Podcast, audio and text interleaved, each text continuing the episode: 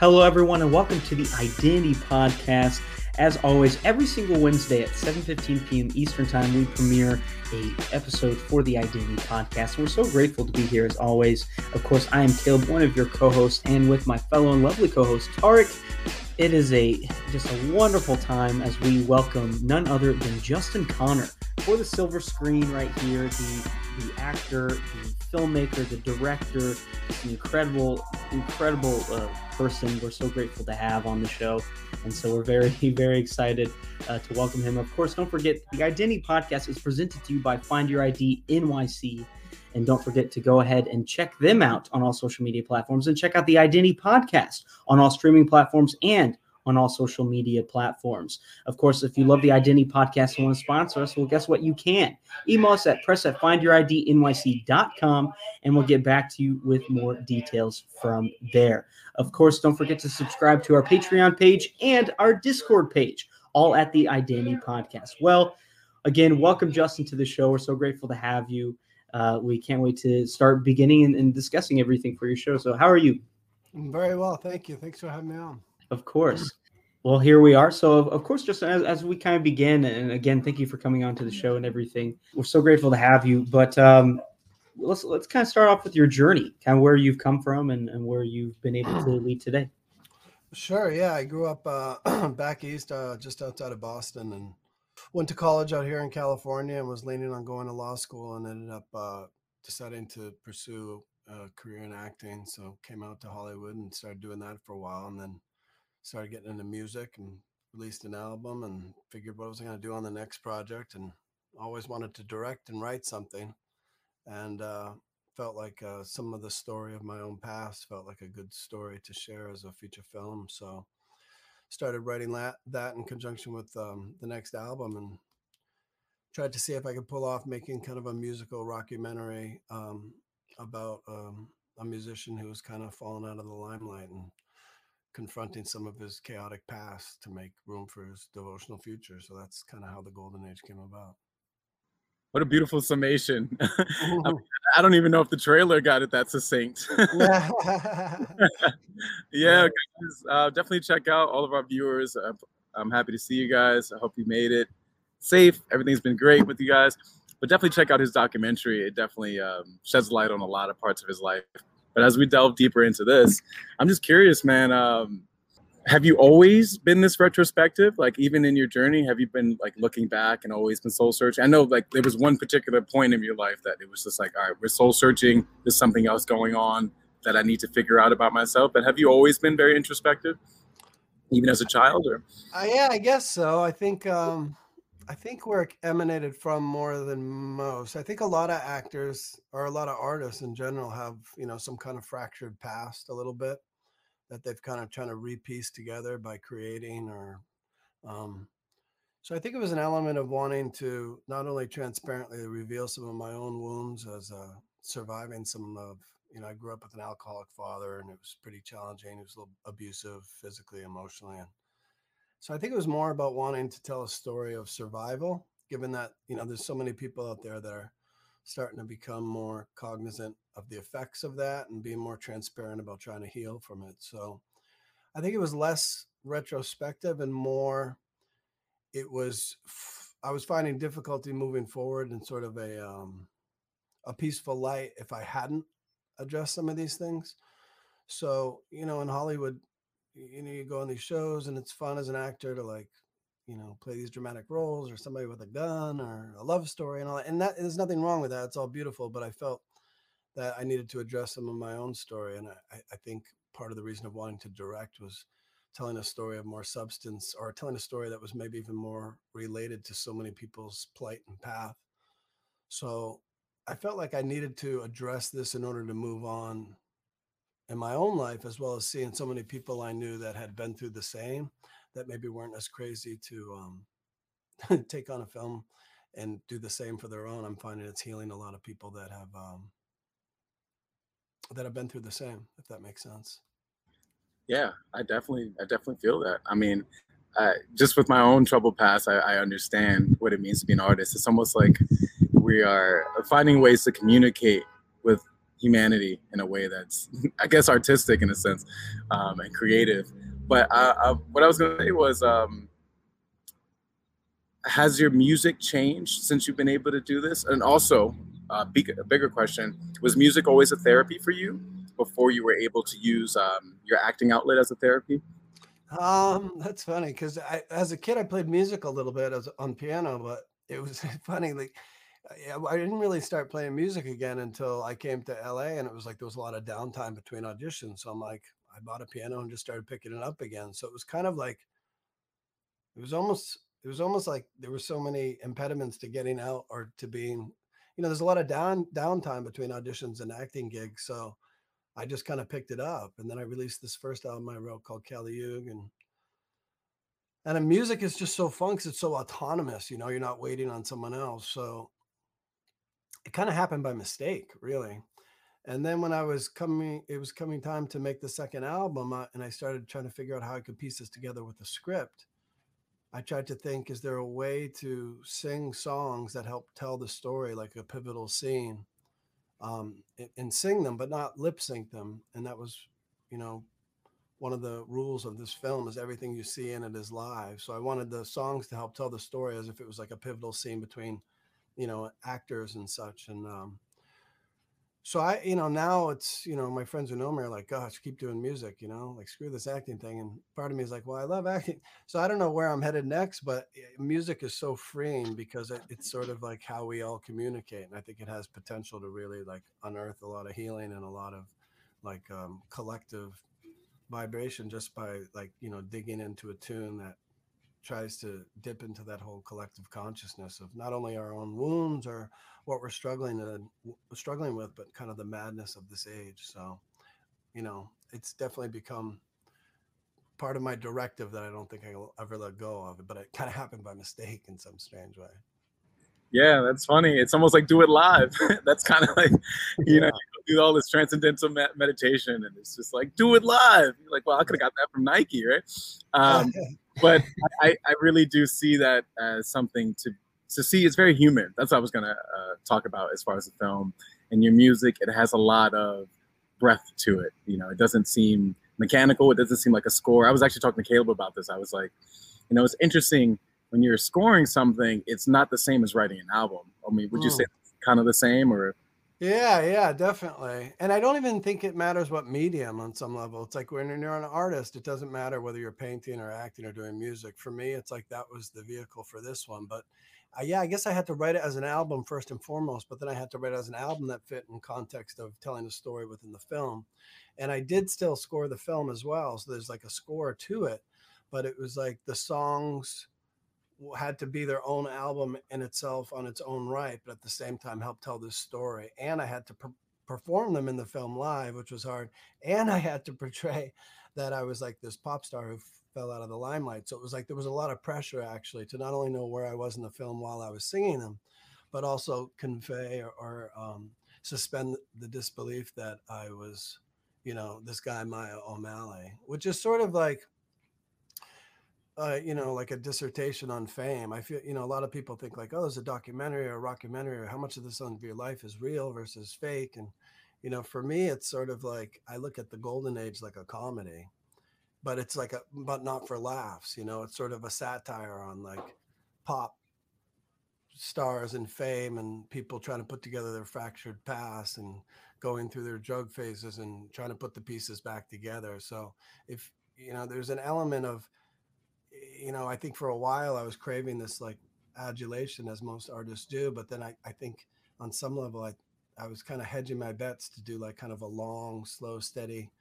uh, you know, uh, playing the long game with fame a little bit in terms of because I've seen so many people that have had a lot of success and had looked like they're going equally as crazy as those that were craving the very thing that they were trying to attain. Mm-hmm. So so I just kind of wanted to keep it all in perspective and say that it doesn't matter where you are where you hope to be, that sometimes the madness of this age is inescapable. So I wanted to kind of have a little bit of a satirical laugh, wink, wink with the audience about fame and even our own wounds. You know, I mean, it's kind of a mirage when we look at all these things that we go through. It seems like, oh, these perceived oppressors are knocking us down, but sometimes that pain and that, that, um, getting set back or getting smashed a little bit is really sometimes our greatest benediction. So I was trying to celebrate that, but at the same time, walking that fine line between satire, but also not trying to take it with any kind of comedic like um, lightheartedness. I really wanted to play it as as real as possible because these wounds were real, and I know survivors of this madness are always struggling with these things. I don't think they ever go away. So I wanted to treat them with kid gloves and be very present with them as well. So, yeah, I think that's kind of where it came about.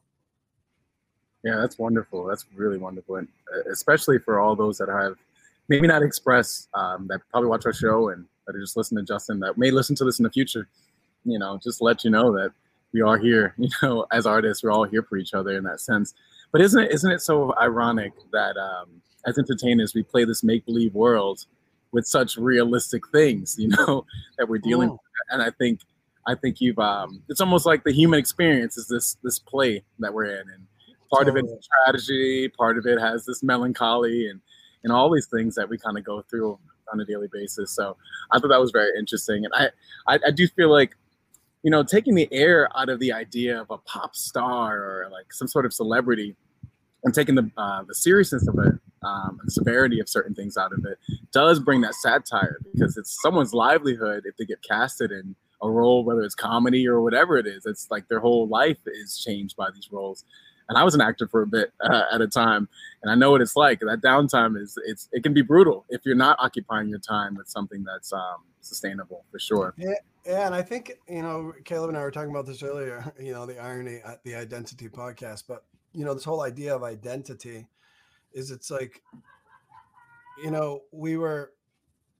It's just so funny to me, like you mentioned about a stage play. Like this whole thing is like a stage play. Like we're our parents' sons, and then we have lovers and friends, and it's it, it's like this grand stage play. Maybe there was an element of wanting to make this film that blurred the line between fiction and reality a little bit because I kind of got dismayed or or wasn't fed enough when I was just doing acting. It's like it's fun to s- stand on a piece of tape and work with another actor and try to get really real with someone else's words and I I know it's like a one of the most beautiful like forms of creativity in terms of when you're really transcending a moment that it almost supersedes whatever we conjure or think reality is in and of itself. So I don't want to like poo poo it in any sense, but there was an element that I wanted to go a little bit deeper because there's like a, I think there's a gray area now since we all know what's real and what's fake in a different context now that everyone's got these cameras and phones that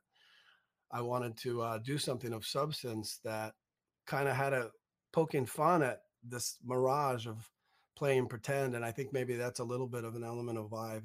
Gravitated more towards music than and stepped away from acting a little bit because it is such pretend, you know. And it's it's funny how we revel in society these people that play pretend really well, and at the same time, I champion that skill set because it's not easy to do that when there's a bunch of lights and you got to knock it out.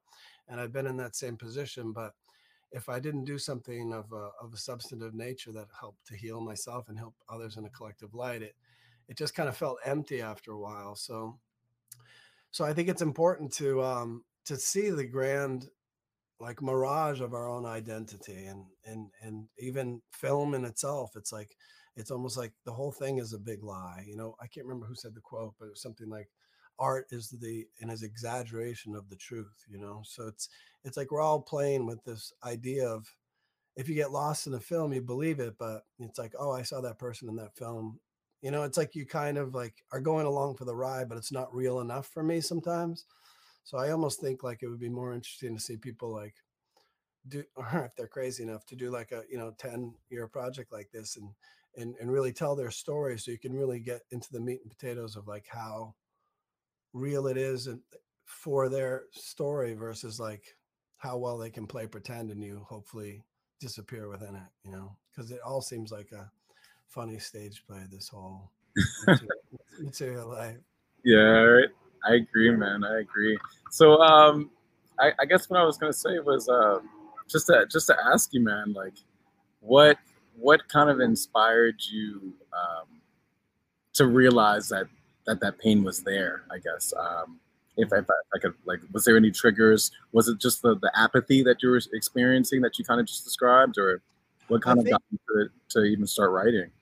Well, I think sometimes these wounds or these traumas catch up with you later in life, even you, even though you know how deeply they hit you along the way.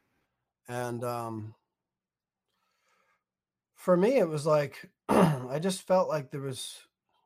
It was like a really crazy youth. like I'm not really sure how I'm sitting before you. Like to be honest with you, like alive. Like it was, it was wild, and I only could get into it into a brief, kind of outline esque way in the film Whereas with the book, I get a little bit more honest with it, but it lasted for years, if not decades. And so as a kid, that has an imprint on you. And I, um, and I just had to really get honest with it. Um, and I think what happened, how it all started, was I knew that this stuff was percolating. And I remember seeing some Super 8 films of me as a child that my mom had shared with me before she passed away. And I was like, oh, this could have the inklings of you know, you know, what happens to us when we're like those innocent kids to where we are now and how do we bury some of those wounds or come to terms with them? So It was, it was, it was, it was very tough and it's been tough since I released it because I had, you know, you're constantly um, swimming in these circles of old trauma, but I had to, uh, I just had to confront that beast because I felt like if I hadn't, a lot of my life and relationships and such would have just been like spiraling.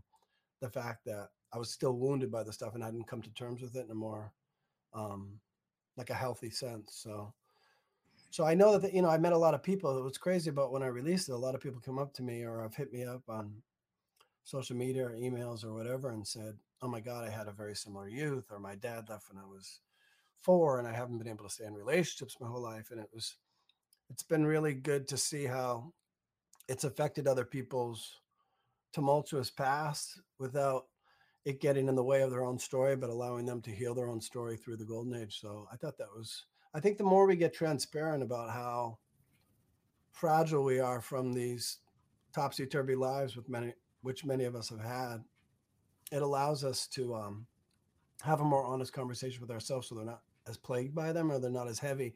Even if they never go away, we just sort of learn to develop a different relationship with them. So mm-hmm. I think mm-hmm. that was part of it for me. Yeah, I thought I thought that was brilliant. I think that's a great way to to respond to it, man. Um, I hope we don't bury it because sometimes, like you said, it can unearth in a very different way. And I, I don't mean to ever um, trigger you by bringing back that, but that's that's kind of where my question was. Is at, at least for our artists that are interested in kind of transcending either whatever art form they're in right now, or even just thinking about telling their story in some sort of written path. Um, it's I'm curious to see like, are, are you interested in ever like watching your your film again, or is it kind of like that scene uh, from Minority Report when he's just like, no, he's just like scrolling right. to see this again. You know, I'm I'm curious. Is it once you develop a better relationship, have you been able to see it with a more adult light. I think one of our earlier guests mentioned this about children. Um, she's a life coach, mm-hmm. and uh, she she mentioned that uh, children see things in absolutes, and I think that's kind of what we experience when we have traumas that are so early.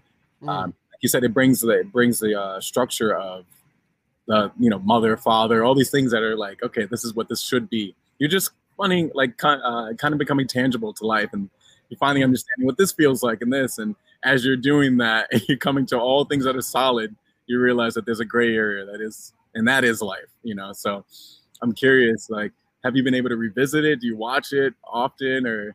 I don't watch it just because after you cut a film, my own work, so I'm, I'm just well, curious. Yeah. Not just that, I think like you know after you, you know, I, I really worked on the editing and the editing process to make sure like everything, you know, just frames like just to make sure uh, one of you said, or like there was a lot of breath in the film, or like went at a certain pace. And I think like in this generation, everything's so fast. Like even commercials or social media stuff, or even feature films now are cut so quick. And it's like there's an element of the films that I grew up idolizing and the filmmakers.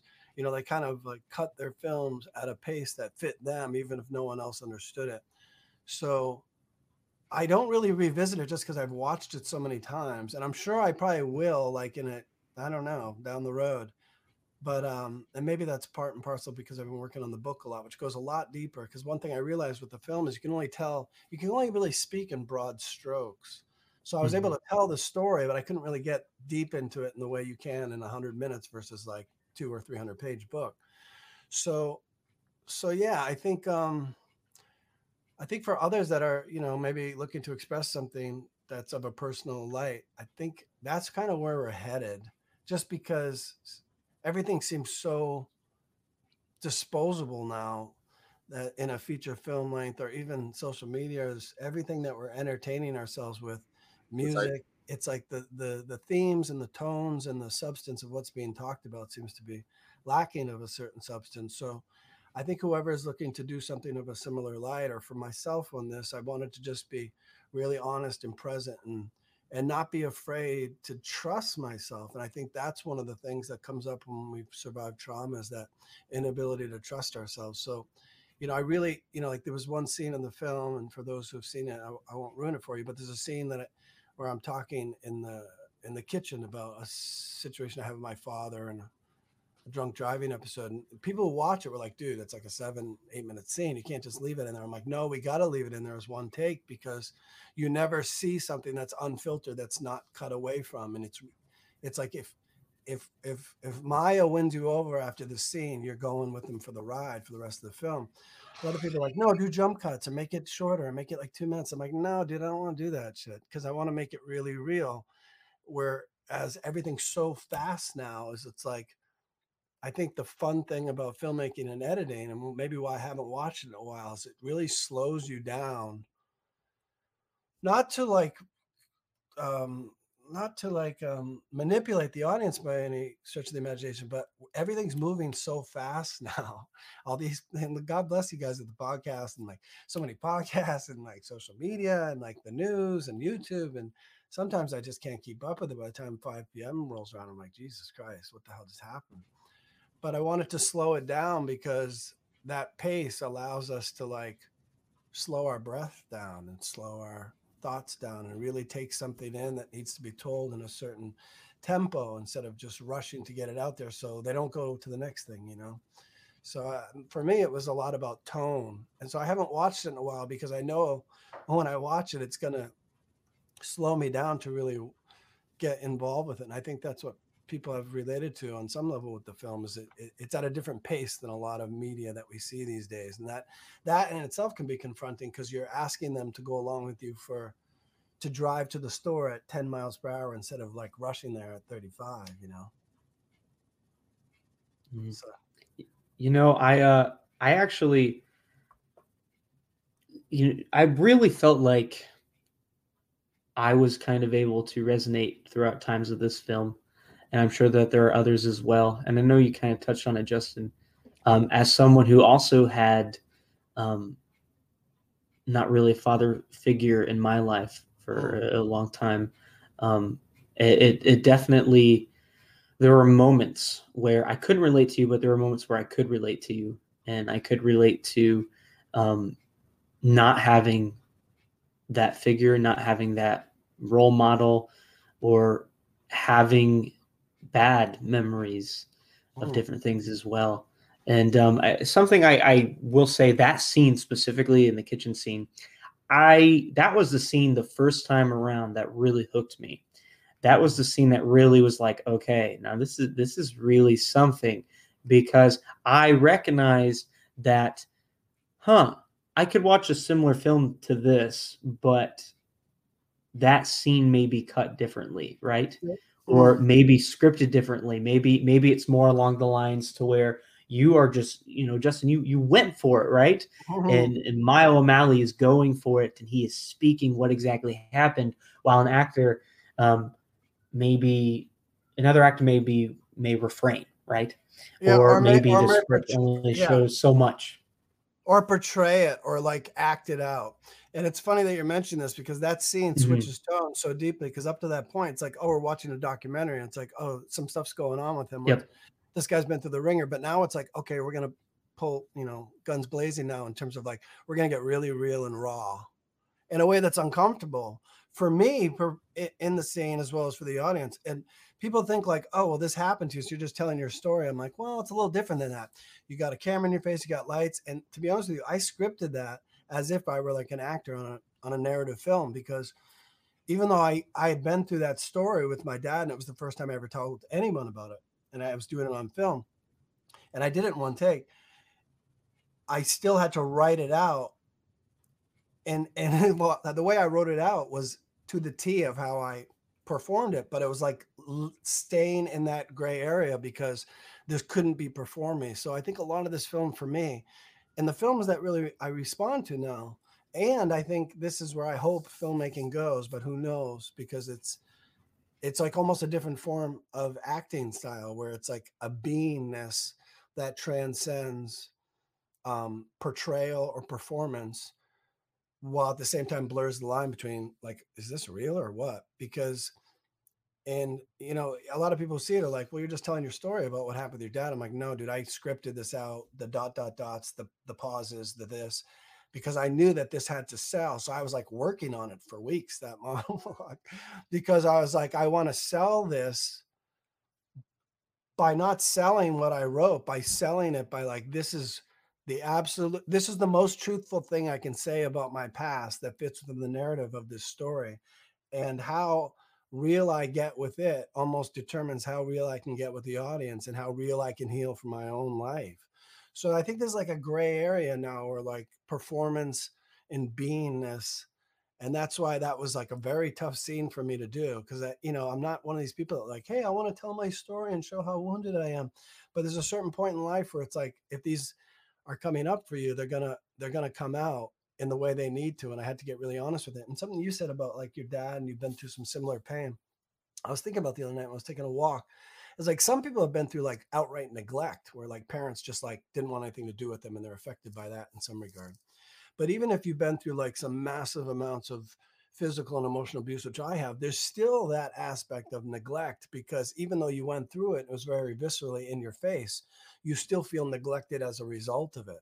So I think I think one of the things that I really wanted to convey with this film was that shame comes up a lot around these surviving coping mechanisms of like having to go through trauma and and how we deal with that shame is really being cognizant and present with ourselves about it's okay I went through this, I survived it, you know, and, and like really being like a cheerleader to ourselves because, like I said earlier, I don't think these wounds ever really go away. It's just like we learn how to develop a different relationship with them. So I wanted to like reflectively say, I'm broken in a million pieces from this, but I'm I'm willing to be really honest about it to the best I can within whatever talents I have as an actor, musician, in the hopes that A, I can heal from it and B, reflectively other people who've been through the same can take a peek at their own and see maybe it's time for me to address this and like you know let go of what, of what needs to be let go of i guess mm-hmm. see I, I, really like how you worded that uh, especially right at the end and kind of how you described your definition of shame and, and kind of how it oh. means to you and how you try to portray that in the film and, and try to put put the film out there and everything with this this kind of definition, this realization, this form of shame. And then I definitely feel that um, throughout the film, the golden age, which of course, uh, plug, check it out on Amazon Prime. Um, it's it's one of those films where really for me it took it took me a little bit right? You have to it, it's not as you said you know it takes a little bit to get into it. It's not necessarily something where it's like the first five minutes i'm hooked. Instead you really have to you have to watch it and you have to listen. And i feel like uh, to be honest i feel like that is one of the beauties of art mm-hmm. is to be able to really kind of carry the listener carry the viewer on a ride right? You know for a fact you're not going to get them hooked right away but you're not going to deter them right away either, right? You're going to kind of lead them into something and then you bring them in. And and there's a few scenes there closer to the beginning of the film that I think are really important for kind of what happens. Um, I think the um, the first death that's kind of reflected upon in the movie. Um, I'm forgetting her name, the character, yeah, but the, the fellow musician. Yeah, yeah. Jen, yes. Sometimes a death from somebody triggers like our own wounds. So that's how that was like the beginning exactly. of the second act. Yeah. Mm-hmm. Yeah. And, and that funny. that's something. Yeah, keep going. Sorry, go ahead. well, no, no, no. I, I I'm, I'm totally with you on this. And uh I know. And it, I one thing while you're saying that I was thinking of is, you know, on the other side of it, in regards to this, like sometimes we don't realize like these triggers will help foster a trigger of my story got triggered or him falling out of the limelight because of something random like a friend passing away and that's how it happens. But the hardest part of this whole project really that we haven't got into which is fine is like the music. Like i like i was trying to write like the greatest singer songwriter album of all time. And i don't say that like oh look at me like look at my talents but it was like i had to like sell that i was one of the biggest dudes in the game. And i was talking about songs that weren't like really apropos with like what's happening in pop music these days. So I really had to trust that like, oh, I'm gonna dig back into my heroes of like Dylan and the Beatles and all that. I'm gonna tell a substantive story about a guy that's at a crossroads in his life. And I had to pull that off, and that was hard to do. So like the songs in and of themselves were like a whole journey even beyond the film. And then filming the f- songs in it in relation to where I was in the film. And they had to like like you had to be as into what he was doing in front of the camera, but you also had to be into what was coming out of his mouth with these songs. And that was hard because I wasn't sure if this was going to play or people were going to buy it, you know, because this is like people aren't singing about these themes in 2020. But, and, and I'm glad, but, you know, I took like a risk in that regard, but I really had to trust like people need to hear this. I need to hear this. I, maybe this is where, why we're falling apart and so consumed with being known or famous or not willing to look at our own selves. It's like, let's try to look at a, a greater context of this funny play of life or what does it mean to go on our devotional path or what does it mean to heal from this or forgive our perceived oppressors or so you know i had to like somehow like convince people i was this pop star thing which was kind of fun or funny but um yeah man i just tried to be as present as possible with it you know i think when you've Mm-hmm. I think I think when you've survived this stuff, or when you're most artists have gone through some like hellacious things in their lives, and that's what makes their art or what they create present or different than the next. And the main thing with this whole thing was like, don't don't portray anything. Don't feel like you need to convince anyone of anything. Just be as real, as honest, and as transparent. Even if that means you have to show how broken you are, your wounds in front of the camera in a way that's completely uncomfortable and you make cringe after. It's like just be honest like take one for the team because there's a lot of people out there that are suffering in the same light that don't have the guts understandably because of that shame and feeling of lack of self-worth of going through this for so many years. I said well i'm gonna and i think that's why i created this like alter ego Maya O'Malley because in my own life i don't i'm not like him. He's a lot braver than i am. So you know you see a lot of artists do it with like Ziggy Stardust or Lady Gaga, and people like create like these alter egos to like allow themselves the freedom to really step through any fear or lack of self worth that maybe they've gone through in different trials and tribulations in their life. So I kind of used him as a vehicle to say, I'm I'm gonna I'm gonna heal hell, hell or high water, and hopefully other people that need to as well can go along for the ride if I pull it off. So I didn't know if it was going to work. You know, a lot of this was very experimental. Mm-hmm. You know, I uh so kind kind of uh kind of based off of that what what you just said, do you feel like you may revisit a, a character or maybe even uh, similar to or maybe even Maya himself? Do you yes. feel like you may revisit him? Yes. yes. Yes, actually, if I if I'm absurd enough to do another film, and one thing that's funny is by the time I finish this, like music, everything is streaming, so it's been hard finding my audience mm-hmm. with the golden age because there's so much stuff out there, and I released it during COVID, and not many people probably knew about it. I've done you know sponsored marketing ads and try to find people to get it. Mm-hmm. And I mm-hmm. really stand behind it. I think it will move and change the culture when when it gets under you know their skin, um, and it may take a while. And um, but I believe in it, you know, and um, and I'm just kind of taking it one step at a time. But if I make another film again, I'm thinking about kind of taking Maya O'Malley in a different direction, but making even more of like an offering to my gurus from the East, or more about like even like now that he's healed a little bit, you know, I can dip back into some of those old storylines, but now we're kind of moving in a different context to see like zooming out now taking the wider angle of like what it means to mm-hmm. be like a soul moving through this earth and and and what it means to uh, to kind of maybe inspire the next generation of of potential pitfalls that they can avoid in the way that you know I've had to walk through the fire of, of a little bit. So the the problem with making a film is just it's so much work and it's so much time and money and in this day and Mhm. age it seems like everyone's so absorbed with their own stuff or social media that i'm not sure it's if people have the attention span to slow down and watch it and i hope they will because i think independent film especially when you're working in like more substantive themes like this or a theme that's cathartic in some regard that we're all kind of going through. And that's why i think it's so important for people to see it because we've all been through our own wounds. Nobody gets out of here alive or hasn't had to walk through some fire. But i hope that um i hope that it resonates with people in that regard because um and i'll do another one if i'm crazy enough to do one but it just takes so much energy and i hope that people will make room for these kind of stories even though we're living in a, an age of distraction because i think film has the power and potential far more than any other art form because it hits so many different senses you know?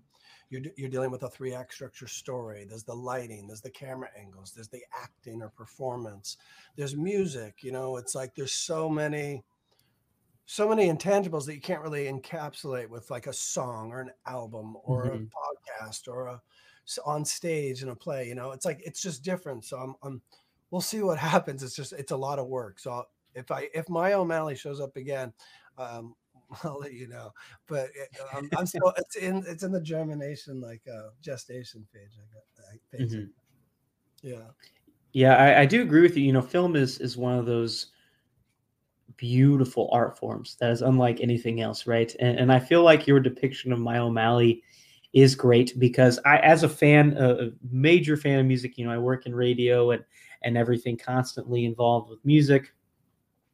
And as a musician myself, um, someone who is a nerd as well and loves to watch uh, different music documentaries and such. It was it was really great to see this depiction of a musical, you know, rockumentary and everything. And I've seen similar things, um, things that are simply fictional and things that are non-fictional based in this format. But it was really great to kind of see this collaborative effort that isn't isn't really fictional, but it isn't not fully non-fictional either, right? As you said, there are things that really did happen to you that really are affected, maybe happen to others you're around or you know has happened before. But then there are also things that you know go with the character and go with the music and the mood and everything. And I think that is so important when it comes to any art form, but especially a, a film, especially a uh, a film based on a rock star, right? And and I loved I loved uh and we yeah, I do want to get to the music real quick too. You mentioned kind of you really try to make the best singer-songwriter, you know, soundtrack of all time. And and I feel like you know, there's also a level where it's like is will there ever be a best of singer-songwriter soundtrack of all time, you know? and, and I and I think that's I think that's a, a very rhetorical question yeah Um, totally but I also think it's a great it's a great direction to point yourself towards. And I have to say, like, I really enjoyed um, I enjoyed the kind of the rhyming style that you had in your songs, and I really enjoyed just kind of the way the songs took shape throughout the film. I Mm. felt like um, with the different cut scenes where you know there one and one scene you're in the studio and you're singing, and next thing you know it maybe we have this beautiful landscape of outdoors or Mm. maybe it's um maybe you're you're doing something else in the in the film but here you are still singing and you go right back to the studio where you're just Mm. playing the piano and you're howling and it like it's really important right Mm. and and, and i feel like it kind of creates a different perspective towards the film and towards the story that you're trying to create if that makes sense yeah I feel like um, I feel like it it doesn't it's not just a film anymore and it's not just a story you're trying to tell, but it's you portraying a side of you, as you said, uh, as Maya O'Malley is is a lot braver than you would ever be, right? Um, it's portraying a different side of you. So yeah, there are parts of it that are, that are fictional. There are parts of it that are non-fictional. But I also think it's a great story to start telling for yourself as Mm. well. And, and so I'm, I'm looking forward to the book. I know and I are both looking forward toward the uh, to the book as you are able to really expand on Mm. on more things and, and more personal things as well. And, and I feel that um, when it comes to what you were trying to depict from what I've understood so far in the show, and also from what I just understood as a viewer. Um, I feel like you did a terrific job, and it you know to to uh, as someone who is now reviewing the the film on the podcast, I I will say it is it's a process, right? It is not going to hook you right away, but it is a great film, and you are going to go through a mix of emotions and mm. you are going to listen to different characters and you're going to get different opinions on Maya. And then, right close about the last 30 minutes, you really get to know Maya himself mm. as Maya gets to know himself. And yeah. I think, and I told you this before the show, Justin, I think that is the most important part of the film is because you get to know Maya, he gets to know himself, and then somehow, some way, you're kind of getting to know yourself yeah, yeah, I totally agree. And and when you say about what's real and what's fake with it, like I don't even know because so much of it is relative to my own life, but some of mm-hmm. it is satirical, but played even more real than the stuff that's real. So it's kind of a mishmash, you know. I'm kind of like having to play with like I don't know what's real or what's fake in life at all either. And you know, in regards to the music, I think a lot of it it had to be like it had to be like you know there's parts of the songs where it's almost like spoken spoken word you know and it had to be so real that this isn't about like hey i'm trying to sing a song to impress you of me singing a song. It was more like being truth to like the narrative arc of that the song is helping to fill as it's going down. And one of the things like with music as a musician like i i really haven't done any music videos and the only reason i haven't is because it's fake you know like people are lip syncing. So there's something about in this film you know, you talk about going to nature and then coming back to the studio, and there's something about a three act structure where you can like tell a story for a film for a song that means more because you see them doing it in real time. A and B, it's in the context of a much larger scope. And I and I hope, and I've seen inklings of it. You know, we see like Beyonce with Lemonade and different, you know, artists trying to play around with like more of a different way of telling a story than just like a music video. But even those, they're all like lip sync. So it kind of takes me out of it. But I think there's so much potential now for music and story to intertwine in a way that supersedes how we normally ingest music. You know, like for me, I, I, I want to just, I don't know if I could ever do a music video unless I'm singing live on camera because there's an inauthentic, inauthenticity or a, uh, an element of it being sort of fake that it just doesn't resonate deep enough for me. So I think that was one of the credos of this whole thing was make sure that this is so real that by the end I don't even know what's real and fake. And here I am, the creator of it. I don't even know how much I even had to do with it. I did like so many roles, you know, writing, directing, producing, starring, all of it. But it's like I don't even know how much even I had to do with it. It was sort of like I was just a conduit to something much greater than I can even understand. And so it was even more important that I take my ego out of it and really like just act as a conduit to telling the best story in a different contextual light than just playing pretend and really try to knock people in the gut in the same way that you know stories that are so real like we've talked about music documentaries like they knock you in the gut because it's real. It's like well the golden age is real too as much as any other film narrative or documentary is. I don't even know. It was more important to be so present every time in front of the camera that I can't even tell the difference. And I think that may be what we need now because there's so much artifice that we can't tell the difference and we're like entertaining ourselves to death with with with themes that don't really have any kind of um like overlaying or, or um, lasting substance you know i think you mentioned a good point earlier tied into what you just said and you know this having this art that doesn't really have a whole lot of substance and i think at the same time you're in a you're in a society right now where things are so fast paced things I are know. constantly moving things as you mentioned earlier right and things are on such a short time span right mm-hmm. it's like Quick. okay you have five seconds to tell your story oh, yeah go yeah exactly Wait, what you're exactly. up next person i know and i don't want to say this like in a way that like oh my ego or i'm ahead of the game but i think the golden age is is definitely ahead of I don't want to say ahead of its time, but it's like it's a little bit of in, in a genre, or it's in a it's in a day and age right now that's so sh- fast that mm-hmm. it's like I think it's in the wrong era a little bit, and I think this will catch up to people. in a in a in a different way in which films normally do, just because we're so used to seeing things so sharp and quick and fast. And this takes you on a different journey. So I think as we begin to slow down as a culture, this will gravitate in the hearts and ears and eyes of different people in a different context. But like I actually like that it's not in conjunction with like how stories are being told in that sharp, fast pace because mm-hmm.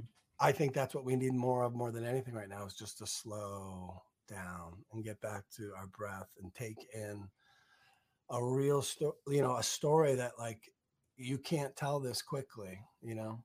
Mm-hmm. And maybe we're all moving a little too fast these days. So I don't want to say it's ahead of its time, but it feels like it's in the wrong era of sorts. But that's okay. I really had to trust that this was the story that needed to be told for myself in the context and tone in which I did. And I think people will gravitate to it when they're looking to, um, and it might be con- confronting for a lot of people to um, reflectively take a peek at some of their own junk, you know, their own wounds. It's not some, I, I've, I've heard from some people that like, this is, this is a hard to watch for some of it, but I think that's what we need, you know. I think I don't think we need just rosy stories anymore that are sharp and fast and quick and look slick. It's like sometimes it, it's good to look dirty and move slow and kind of sit in the muck to see how much we're doing that in our own life and how much we want to do it after the the show wraps, you know. Mm-hmm. I uh I feel that um you know we're just in a point right now with society, everything that has happened and occurred over the past five to 10 years, and especially throughout the pandemic, we're at a point now where yes, things are fast paced, things are constantly moving. And I also feel like it's it's just gotten to the point where things are here and then and then gone. And I wouldn't even necessarily say fast, but just disposable. It's yeah, disposable. That's a great word. That's kind of what I was trying to find. You know, something that you could easily just kind of throw away as yeah. if we cared for a few seconds and I then we don't, or if we ever really cared at all. Oh, yeah, and, and that's what's so ironic about art, especially film, is that in music and any type of art, really, um, we're not creating it so it can have five seconds in the spotlight, right?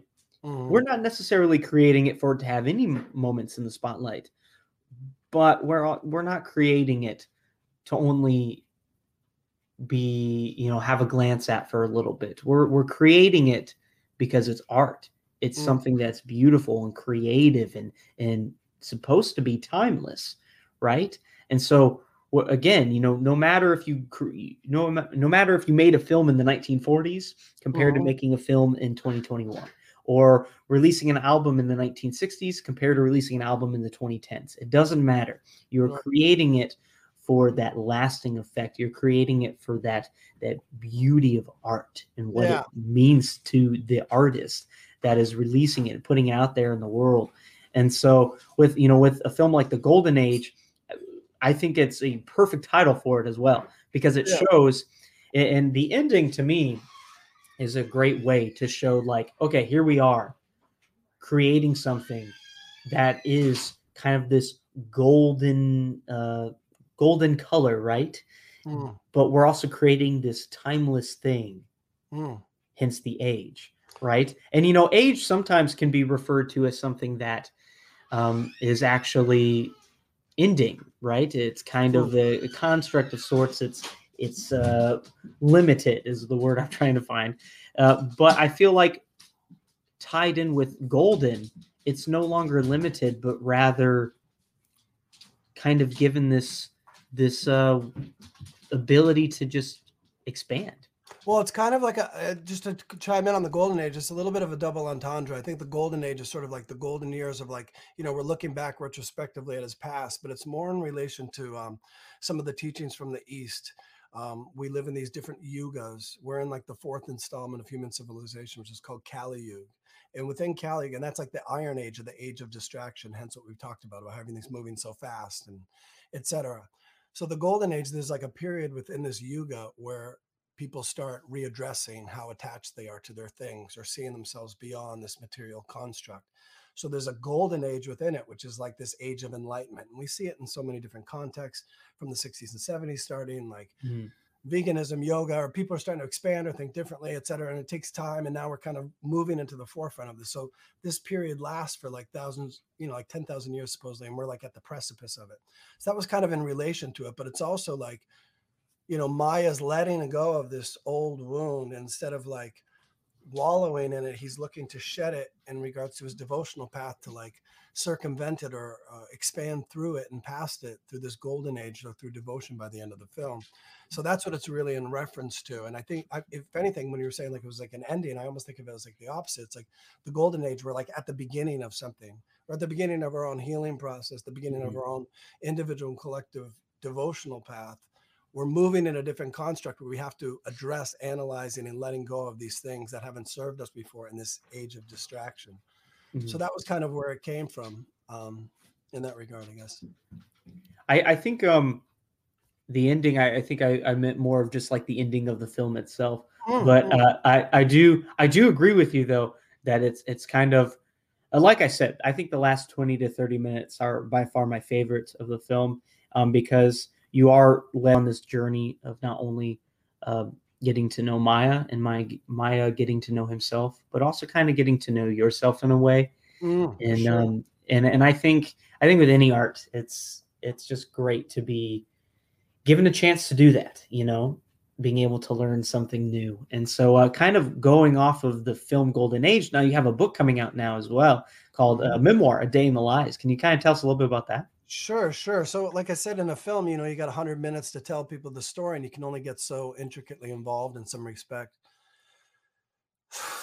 The book has been a pound of flesh, and uh, you know, I I started doing it right nearing the release of it, and given that everything's streaming, I'm like, I should write a book with this because I I felt like even though I went through this whole journey of doing this film for like almost a decade, if not more, I felt like there was still more to tell because I wasn't really getting honest on the way of this really long, expansive story of um, surviving a lot of trauma. And you can only get really in depth with that when you write like a book, you know? I mean, so I've been working on that. I'm getting near the end of it and it should be out probably this fall. But uh, A Day in the Lies, it's, uh, you know, in reference to uh, the Beatles, A Day in the Life, you know, which is that long, that, um, song they have and it was kind of like you know homaging the beatles who got me through some very difficult times in my life in the intro and and i basically tell the whole story and what's funny in the film it's like you see that the father's like the antagonist where he was abusive and etc but you know i also had this crazy relationship with my mom too which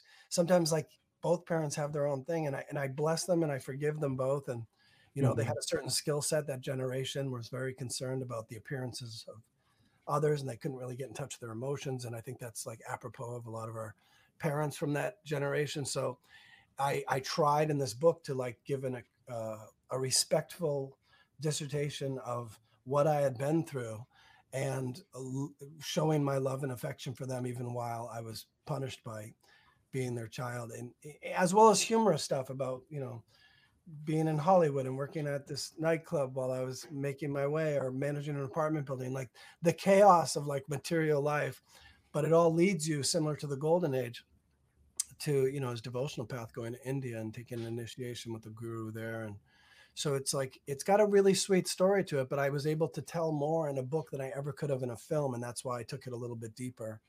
And uh, I think people who are fans of the film will go, will get a much deeper aspect with the book. Like the film is sort of like the macro version, a wide angle, and then you know you go into the book and it's like, oh wow, there's so much more to Maya's story. Mhm. You know, so much more. I do feel when it comes to well, we've talked about it before. You know, when it comes to a book, um, words are able to describe so much, right? Obviously, emotions and lighting and actions and everything can really describe a lot. But when it comes to a book, you know, you're putting words on a page in pages, right? And you're able to put so much into it. And to me, I, I actually find it um, as a someone who likes to write and as a, a big reader as, as I am, I actually find it really fascinating that a book can include so much detail. You know, when when we have books that are then made into films, a lot of people will kind of be like, "Well, why couldn't we put that huge detail into the film?" It's like Oh my God, because it's it, it's like here's the book, you know, and, and you're kind of seeing that the opposite way. Like you created a film and then you're looking at, you know, reading the book and you're Mhm. like, wow, I can do so much more in a book. And you know, it's it's that same just vice versa where it's like I can't do as much in a film that will necessarily relay the same way. But I can expand on this feeling more in the film, or I can expand on that storyline storyline more in, in in the film compared to the book. You know, Yeah, and there's a lot of people who like when they read a book and then they see the film, they're always like, "Oh my god, the book was so better and the film was a piece of crap," because they were able to go so much deeper in the context of a book. But the reason why I think a book is important for a lot of audience members is they become almost like the director, the producer of the film in the book, in the sense that it allows your imagination to walk with the words and with the character and take a different journey than you would otherwise get by watching a film where I'm like kind of dictating where I want to lead you. And secondarily, the di- the difference between a day in the lives and a lot of books that are based on a film is this isn't told in like a three act structure that mirrors the golden age by any stretch of the imagination. It's a memoir of Maya O'Malley, and and even more so than in the film, I this alter ego was so important with the book because I really got like gangster real with the the im, like the topics in the in the book that were way more real than they were in like the film. So it was even more paramount that I told this memoir of my life through Maya O'Malley because it was way too confronting and painful and revealing to get into it. But so, you know, a lot of people they'll watch like Eat, Pray, Love, and they love the book, and then they watch the film like, oh, it was good, but it wasn't that good. So I'm not like doing a book like it's a three act structure. This is more like you're getting Maya's journal while on tour during his life as a musician, and you're getting like a deeper glimpse at like what was really going on outside the film itself. So it's more of an accompaniment than a reflective hue of a three act structure, which I thought was more interesting because if you do a three act structure the way you know you go then shoot a film it's like you're setting yourself up to go down because 90% of the time every book that you read is so much more viscerally potent than the film because you as the reader is allowed are allowed to kind of be the director you get to imagine what it's like while they're talking about it whereas in the film it's more dictatorial. So so i'll be curious how people respond to it um and i think it's a great accompaniment for those that enjoy the film and allows them to go deeper and then and uh, I think it'll it'll heal people even I think even more than the film just because of how reflectively honest it is and there's a much more to the story than I could ever have in the golden age if that makes sense. You know, when you're writing a memoir, you're getting really honest and saying this is what happened. Whereas in a film you're saying these are glimpses. This is a this is like a cliff notes of what happened. Now I'm like saying, okay, here we are. And uh sometimes I think it's good for people to read that because it allows them a different intimacy than like having a director or producer kind of guide them where they want to go within, you know, a, a visual and audio, audio, you know, perspective, I guess. Mhm. Yeah, I, I completely agree, and, and I'm really excited to read the book, and so uh, we'll definitely uh, try to get you back on. You know, later Yeah. later on when you when you do release that book, we'll, we can really dive into it like we have the Golden Age, and we can talk more. And and uh, you know I, that's something that I was really I was really happy to kind of talk to you about a little bit more about the book. Um, when when you said that you've been doing so much work on it and everything, I was hoping we could we could kind of talk about it so that way could kind of see you know what's to come especially with having watched the film now it's uh you know watching the film and, and kind of uh, analyzing it in different you know different ways different views lenses Sure. and then being able to then read the book and kind of see you know the similarities but also the differences and it won't necessarily be i i, I don't believe it'll necessarily be like a oh let's review uh the book compared to the the movie because Sure, there really isn't yeah there there might be some comparison as you said but in reality here you really get to put it all out there right? A Mhm. day in the lies is what it's called. If that doesn't speak for itself then i don't know Mhm. what does you know and yeah when you're going through this stuff so having survived trauma it's like i thought it was a good title in relation to the beatles reference but it's more like you're living lies every day you know what i mean? And it's so it's it's more of an accompaniment and i think that's why it will help serve people. But like we were talking about earlier about artistic mediums, it doesn't really matter whether it's acting or music or this or that or the other. It's like a book is is just a way to tool into people's subconscious in a different way that you can do with a film. And I think I think it has more potency to heal sometimes just because it gets out of the way of trying to dictate what you should feel, you know. And uh and it, it, it's eh, I, went through the ringer, and there's just only so much you can tell in a film, and I didn't realize it until I wrote the book. But what's funny, what I want to say about how artistic mediums, whether it's an actor, writer, director, or editing a film, or whatever, it's all different, but it's not different at all. Like editing the book, I have like a certain number of chapters, and I realize, oh, I like this chapter, I like this, but it's not really fitting with the context and structure of the book. In the same way, I have like oodles of footage with the film that never made the cut because it wasn't as strong enough to tell the story that needed to be told. And you don't realize that until the final stages. So that's the stage that I'm at with the book right now is really getting honest about like what's the through line. It's like, oh, he's healing through his devotional path. He's getting really honest about his wounds and telling some intersperses of what he had to go through while going through all that. So it's it's it's like the editing of scenes in a film. It's it's very comparable to book. It's just it's so much more laborious with words because you have to get really articulate and and specific and you can't you can't leave any fat in the same way you really can't in a film but you can get away with like leaving a little bit here and there. With a book it's like you really have to be uberly concise because if you put keep leaving a piece of fat or something that's not helping to serve the piece of that three act structure within the chapter let alone the chapters within the book it can detract the audience from not staying with you. So i'm being very cognizant and present with that in the same way i did with the film but it's it's it's a it's a different beast, even though it's the exact same process. If that makes sense. Mm-hmm. Well, yeah. I I have to say thank you, Justin, for for coming on to the show and and talking yeah. to us about you you know about the golden age. By the way, check it out on Amazon Prime. Check it out. Uh, it really is great. Um, if if you're worried about time, it's not that long, but yeah. it's it's a, it's a great film, and there's so much there's so much to it um, and it's got so much depth. And and I feel that uh, I was taken on a journey, and I hope that you are too when you watch it. So definitely, all of our listeners, our, our viewers, please um, get, give it a chance and, and, and go watch it. It's a, a great film. Of course, The Golden Age by Justin Connor. Of course, check out his book released most likely later this year, A Day in the Lives, a memoir, uh, also written by Justin Connor. Very excited for that uh, we'll definitely be talking about it here on the Identity Podcast. But thank you guys for watching and allowing to hit you, and you guys like uh, really responded to it in a, in a sweet way. So thank you.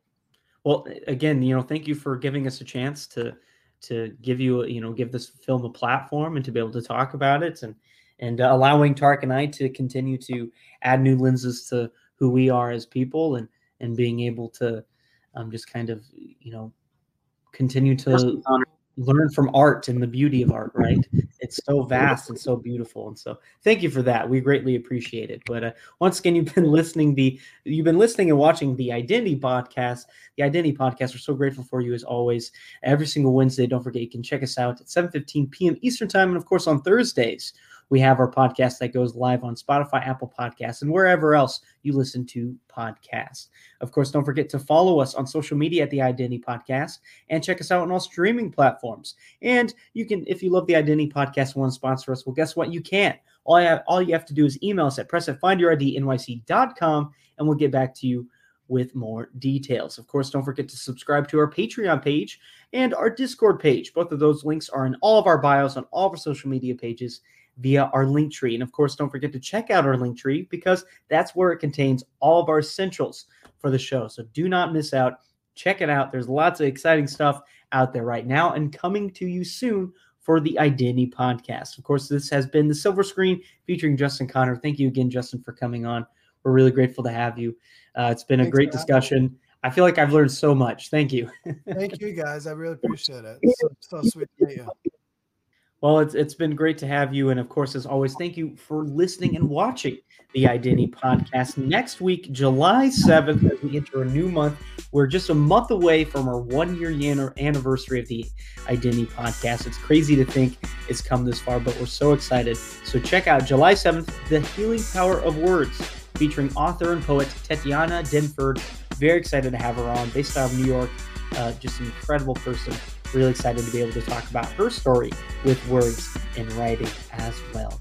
Again, you've been listening, watching the Identity Podcast. Thanks as always. I'm Caleb, of your co-hosts, along along with my fellow and lovely co-host Tarek. We're so grateful to have you. We'll catch you next week. Thanks.